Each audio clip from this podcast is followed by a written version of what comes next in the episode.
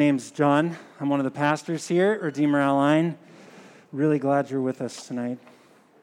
If you've got a Bible, open it up to Psalm 19. Psalm 19. We're going to read from verses 7 through 11. Psalm 19.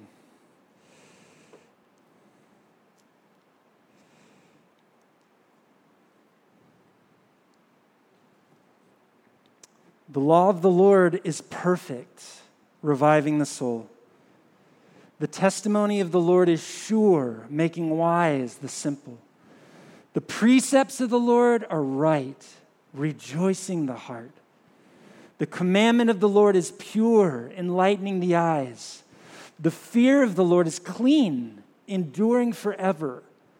The rules of the Lord are true and righteous altogether. More to be desired are they than gold, even much fine gold, sweeter also than honey and drippings of the honeycomb. Moreover, by them is your servant warned. In keeping them, there is great reward. Let's pray. There's amazing promises here, Lord, about what your word does. Oh, I pray that it would do those things to us tonight. Would you make us like David, who values your word more than gold? It's sweeter to him than honey. Oh, please make us, shape us into people like that. Would you speak tonight through your word? Thank you that you have spoken. I pray that you would give us ears to hear and that you would be glorified and we would be happy in it. And it's in Jesus' name we pray.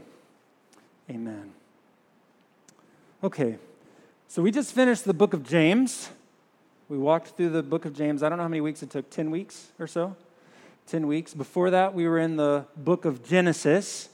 Next week, we're going to begin a five part series on the church. What is the church? Why is the church important? Why, what makes a church a church? Why do we gather? It's been a year and a half. It's been, has it been over a year and a half yet? Almost. Where we haven't gathered with our kids. Not all of us have been able to gather together. We haven't taken the Lord's Supper. That's a really long time. And it would be helpful for us to consider okay, what is the church? What are we? Why are we doing this thing? What's it supposed to be? But this week is even more foundational than that, than asking, what is a church? Before we start that series tonight, we're just going to talk about God's Word. God's Word, the Bible. This is where we get everything that we say. I mean, it's the reason we work through books of the Bible like James, it's the reason we work through Genesis. It's the reason we're going to have anything to say in the next five weeks about the church. It's because it comes from this word, it's in the Bible. And that's the way it should be. You should not come to hear me or Luke or any of the other elders talk about our opinion about what church is. You should care what does the Bible say? That's what I need. That's what you should demand of us and of any church you go to. It's a good thing for us to talk about God's word and why our lives and this church ought to be built on it. So, Psalm 19 is poetry. This is a poem. David is singing about the greatness of God's word. We didn't read verses 1 through 6, but verses 1 through 6, David is singing about creation. And he's saying, the world that God has made, the sky above, it's saying something. It's proclaiming God's greatness. And it is. The whole world is telling you something about God. You can see, you can walk outside and you can know that there's a creator. You can know that he's glorious if you just open your eyes and wonder at the world around you. I mean, so many things to wonder at. Well, light. What is light? It's amazing. Smells, amazing. Skin. What is this stuff? Wonder everywhere. If you have eyes to see, you can see the glory of God in creation. And that's what David praises in the first six verses. But none of that knowledge that you can get outside from looking at the created world, none of that knowledge will give your soul life the way that this book can. And that's why in verse 7, David moves from the glory of God in the world to the even more spectacular glory of God in his word. That's what he's doing. God's glory is in the world, but there's an even more spectacular glory, and it's in this word. That's where he's going. You can be outside all day, and you won't learn how God saves. You can see amazing things outside in creation and not know how you can get your sins forgiven, or how Jesus saves someone like us or how you can be filled with the Holy Spirit. You cannot get that knowledge anywhere but this book. Only this book. And that's what we're going to see. We're going to take this sermon, this passage, in four parts. Four parts. And here they are. If you're a note taker, this is for you. David is praising God's word. I don't know if that's clear yet, but we're going to make it clear. He's praising God's word. David is praising God's word. Second point, because God's word is unique. Because God's word is unique. That's the second point. It's special.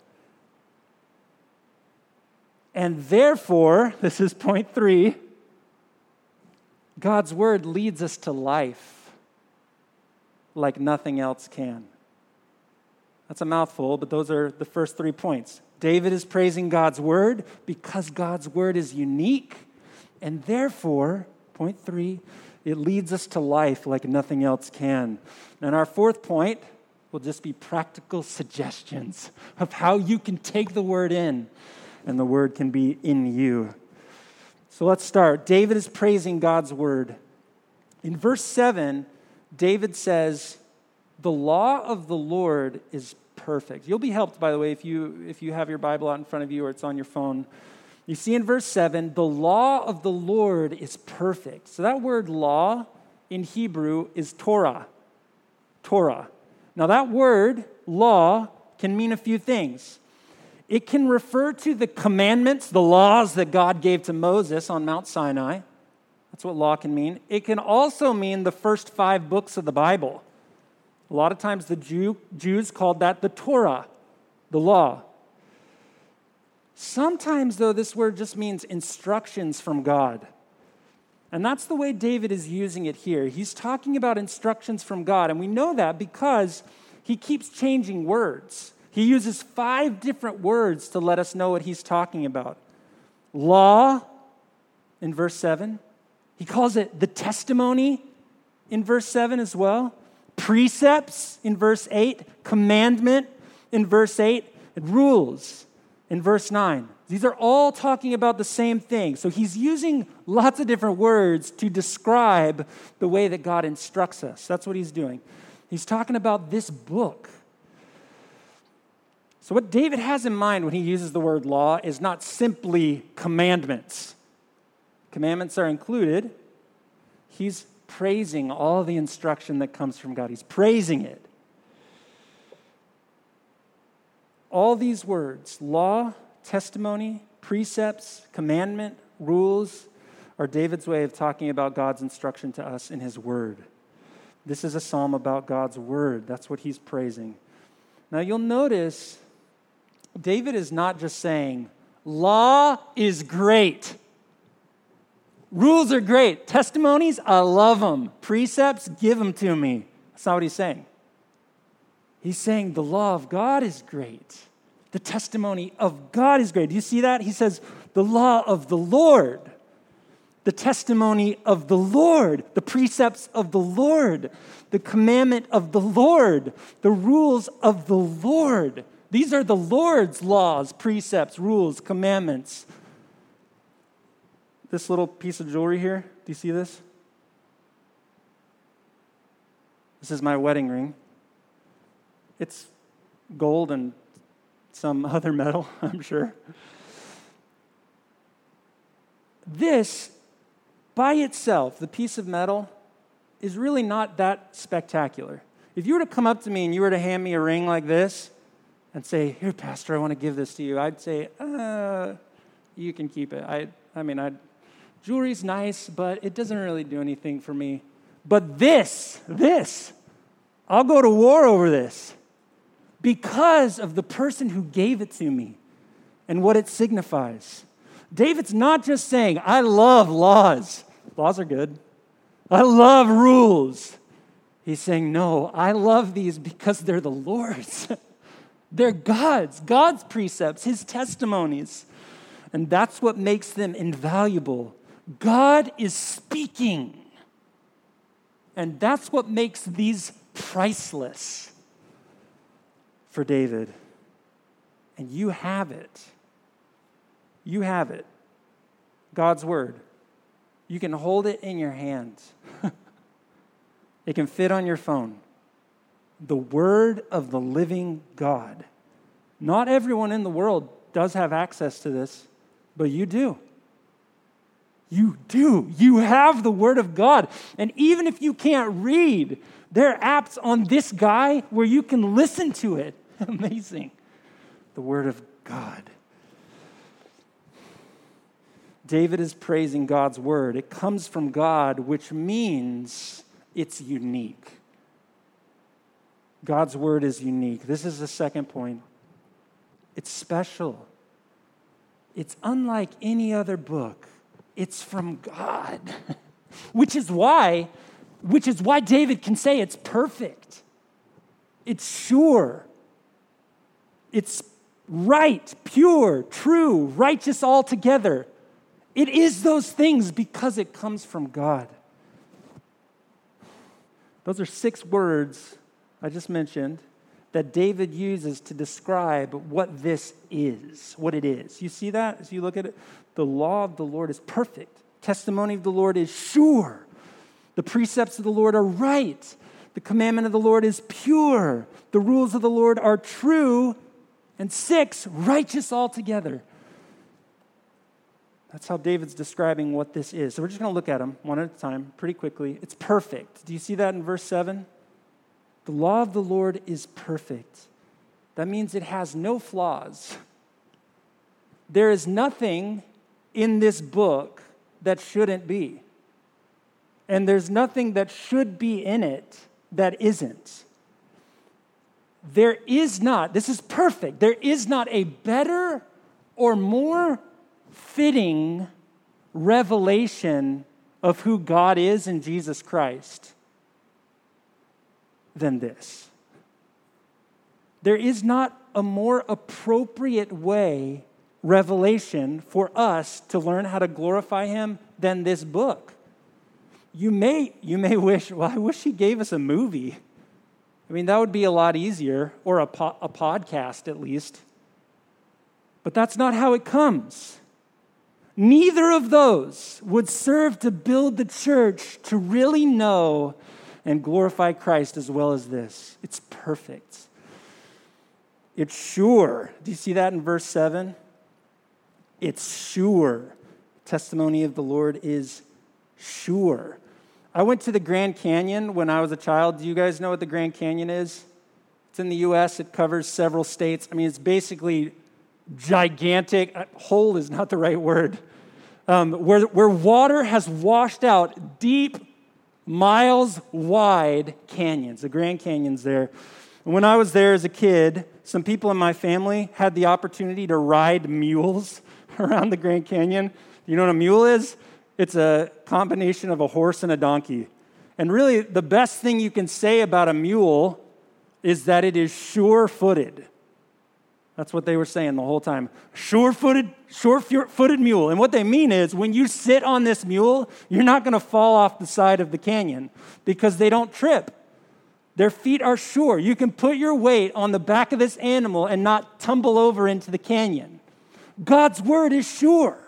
You can lean all your weight into it and it will not let you down.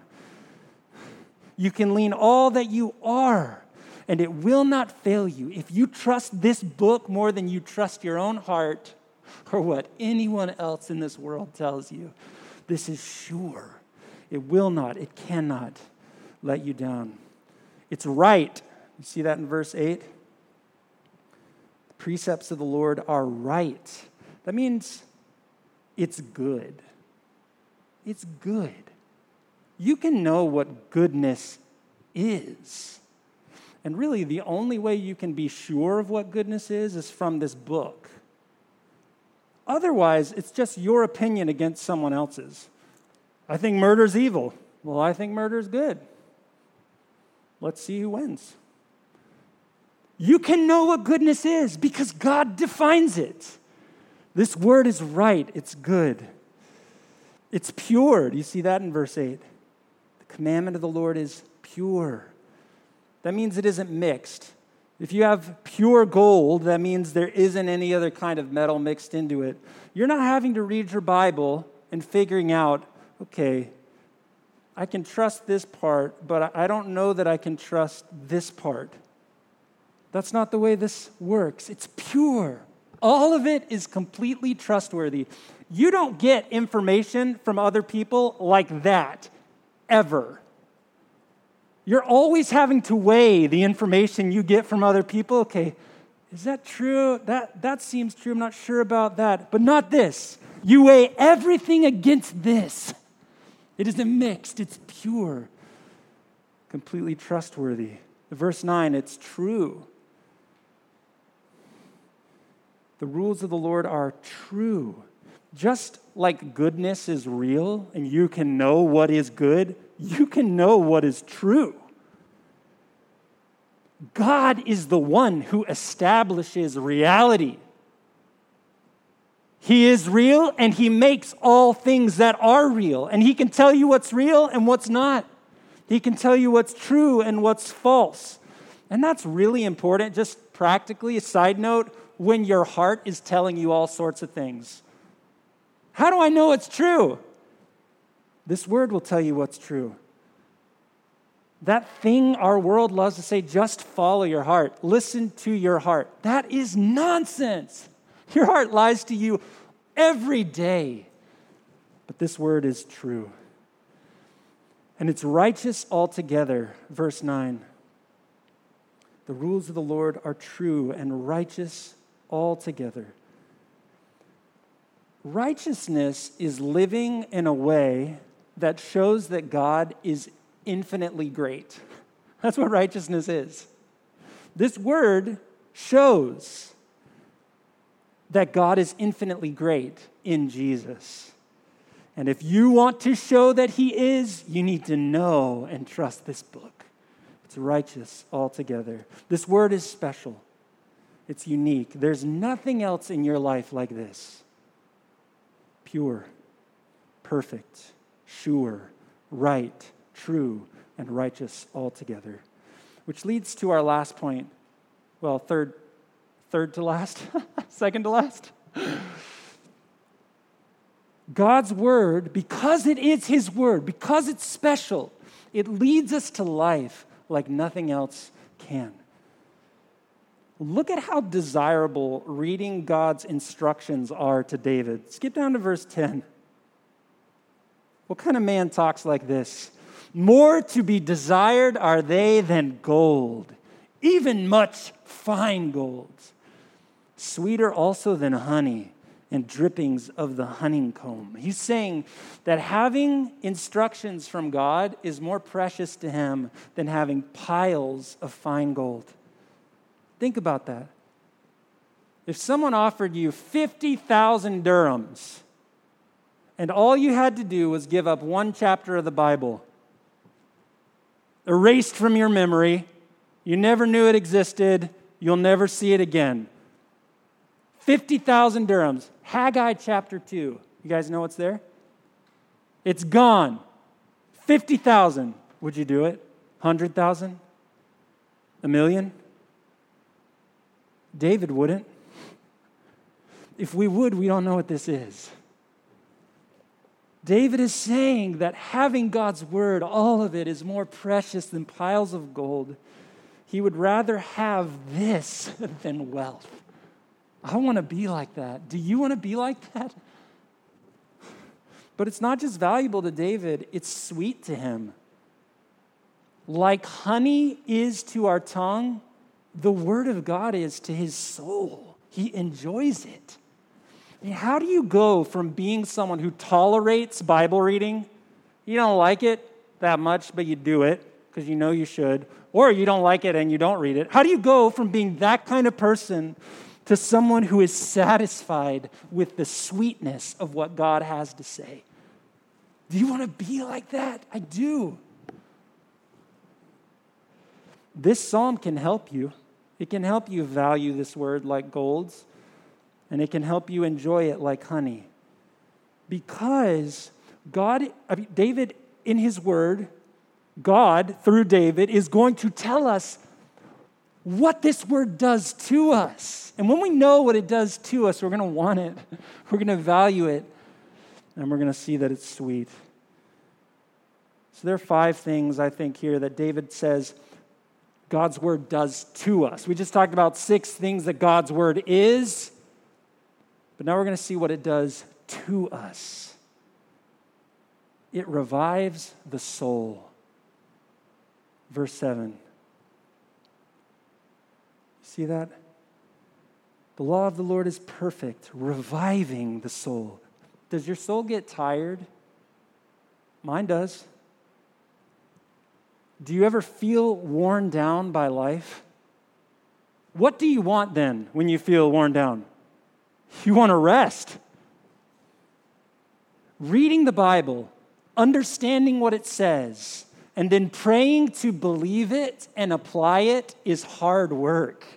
And because of that, we're very often tempted to try to revive our weary souls with something else. I'm tired I'm worn down, life is hard. I just need to watch a movie. I just need to check my news feed. I just need to eat some dumplings. I'm tired. Reading my Bible, praying through it, humbling myself under it, and applying it is hard. But here's the promise it will revive your soul in a way that turning your brain off and entertaining yourself or medicating yourself with some other kind of pleasure will not. What your soul needs when it's tired is the Bible.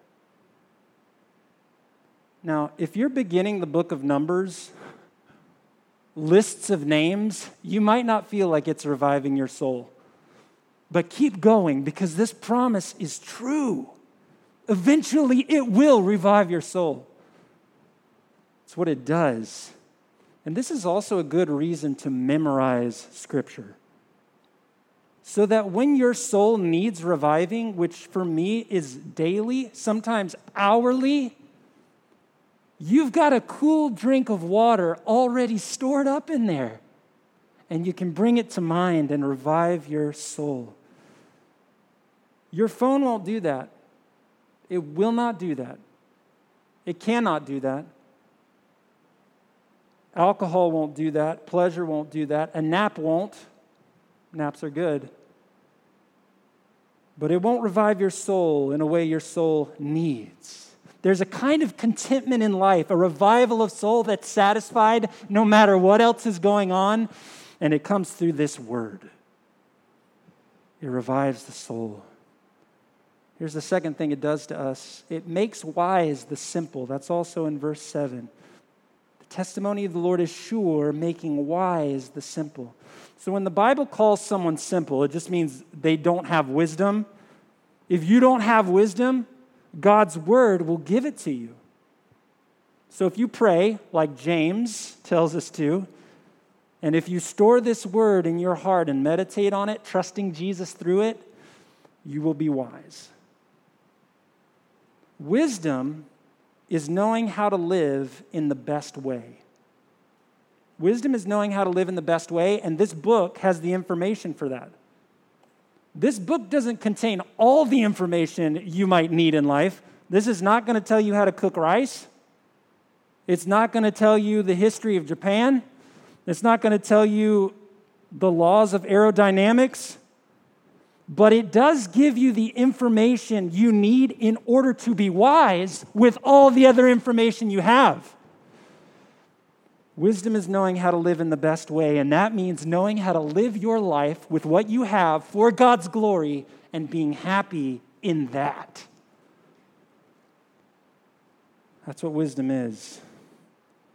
If you are not wise, your life will be a disaster. Even if you know more information than everyone else you won't know how to glorify God and how to be happy in glorifying Him. This book can make you wise unto salvation. That's what 2 Timothy 3 15 says. Here's the third thing it does to us it rejoices the heart. See that in verse 8? The precepts of the Lord are right, rejoicing the heart. This book will give your heart joy. Your heart has longings that cannot be satisfied except by God. You were made to know Him. You were made to have a relationship with the living God. That's why Jesus came. He came into this world to die for our sins, to rise from the dead, to conquer death, to reconcile us to God. That's why He came. And do you know how that forgiveness and reconciliation becomes yours? Do you know how it becomes yours? By believing the truth that Jesus died in your place and rose from the dead. That's how it happens to you. But where did you get that truth from?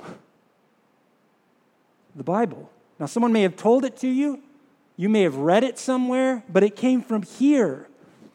Believing the truth about who Jesus is and what he's done for us is what connects you to God, who is the source of all joy. And it's not just that way at the beginning.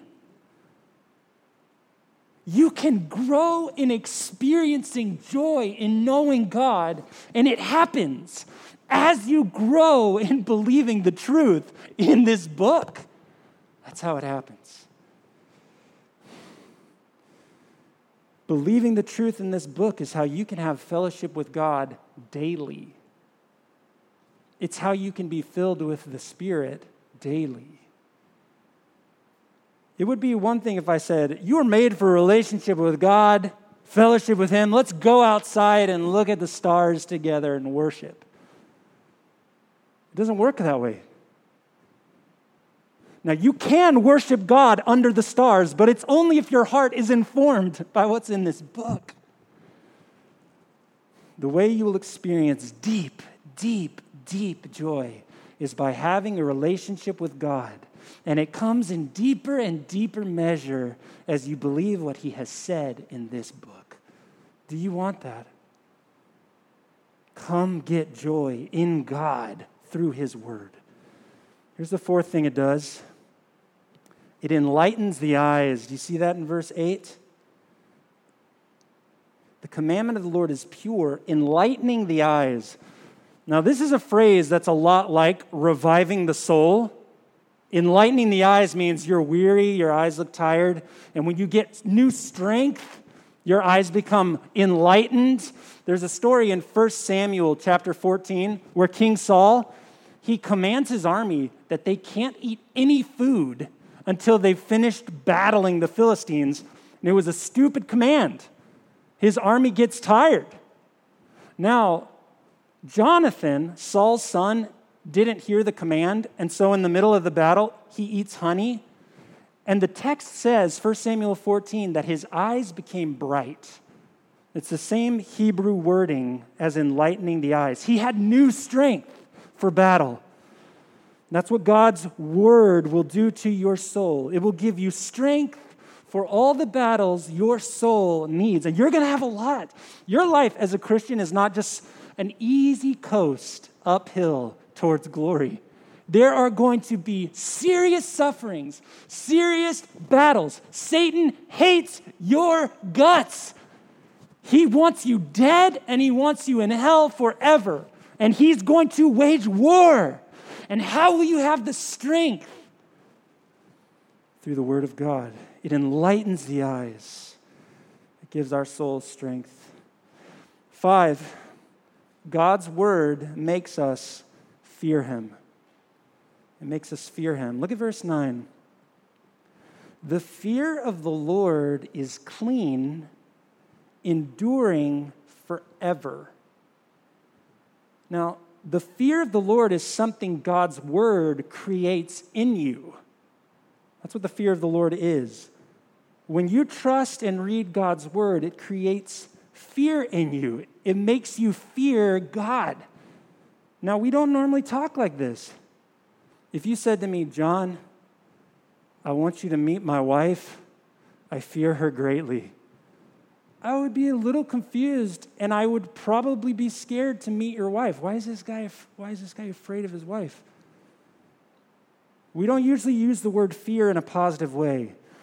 But many times in the Bible, when you fear something, it means that's the thing that concerns you the most. Whatever it is that concerns you the most, that's the thing you fear. And when you fear God, it means you care more about what He thinks than you care about anything else. What you're afraid of is not that you're afraid of being close to Him, you're afraid of anything that would separate you from Him. That's what the fear of the Lord is. You fear God, you're concerned about Him, and so you care what He thinks more than you care about what your soul is saying to you or what other people are saying. And this is saying the fear of God is clean. It's clean. It's an interesting phrase, isn't it? You know that feeling after you take a shower, you bathe, and you put on a fresh set of clothes? You're clean. You smell good. You feel good. Fearing God is clean in His eyes. That's what holiness is. It's attractive to God when we fear Him. The fear of the Lord is clean, enduring forever, means if you trust Jesus, this book will change you so that you care more about pleasing God than anything else. That's the only way to be holy, and that's the kind of life that will last forever. God's word can do it to you. So, in summary, verse 11, David says, Moreover, by them, talking about the law, testimony, rules of the Lord. By them is your servant warned. In keeping them, there is great reward. So, why does David think God's word is more valuable than gold, sweeter than honey? It's because he know he knows God's word warns him of everything that will kill him, and it rewards him. This is what I want for you and me for us to be convinced that trusting this word really is rewarding, that it really will revive our souls, that it really will make us wise, that it really will give joy to your heart and strength to your soul for every battle that comes your way. It will.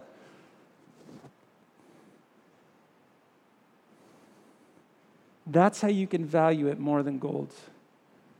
And that's how it will be sweeter to your soul than honey is to your lips. So here's some practical suggestions. If you're listening to this, and at any point you said, Yes, yes, I need this word. I want the word reviving my soul, making me wise, rejoicing my heart. I need that. Then I just want to make a few practical suggestions about how to make this a part of your daily life. If you don't plan now, when you're convinced that you need it, it won't happen because your alarm's going to go off at 6 a.m. tomorrow morning and you're going to say, uh, I don't think so. You need a plan.